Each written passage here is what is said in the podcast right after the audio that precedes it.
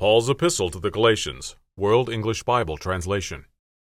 Chapter 1 Paul, an apostle, not from men nor through man, but through Jesus Christ, and God the Father, who raised him from the dead, and all the brothers who are with me, to the assemblies of Galatia.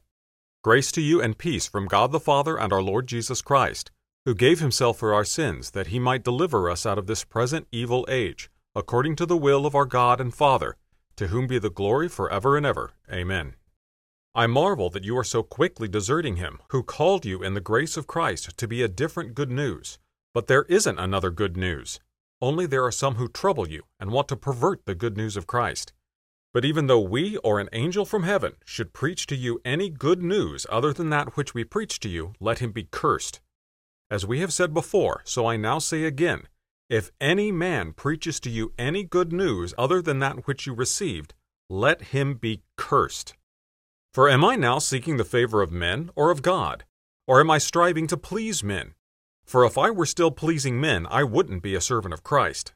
But I make known to you, brothers, concerning the good news which was preached by me, that it is not according to man.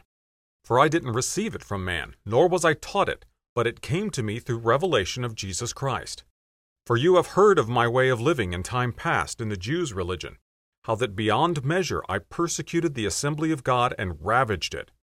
I advanced in the Jews' religion beyond many of my own age among my countrymen, being more exceedingly zealous for the traditions of my fathers. But when it was the good pleasure of God, who separated me from my mother's womb and called me through his grace, to reveal his Son in me that I might preach him among the Gentiles, I didn't immediately confer with flesh and blood, nor did I go up to Jerusalem to those who were apostles before me, but I went away into Arabia, then I returned to Damascus. Then, after three years, I went up to Jerusalem to visit Peter, and stayed with him fifteen days. But of the other apostles I saw no one except James, the Lord's brother. Now about the things which I write to you, behold, before God I am not lying.